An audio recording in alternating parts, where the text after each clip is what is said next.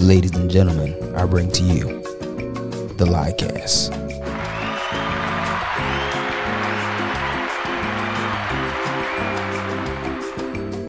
The lie. If I lift weights, I'ma look manly. Yo, lift the weights.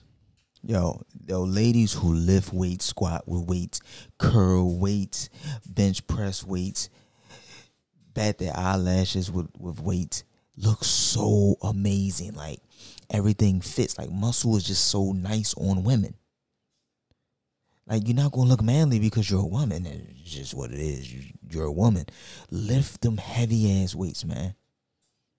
Man, I go to the gym and I be seeing them girls putting up like squatting like 245. Shit crazy. I just want to go over there and get my high five. Just looks so good doing it. Like lifting 245 ain't no war.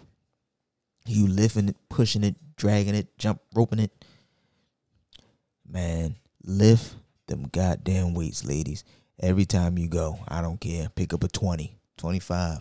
If you a burly type motherfucker, pick up the 40s.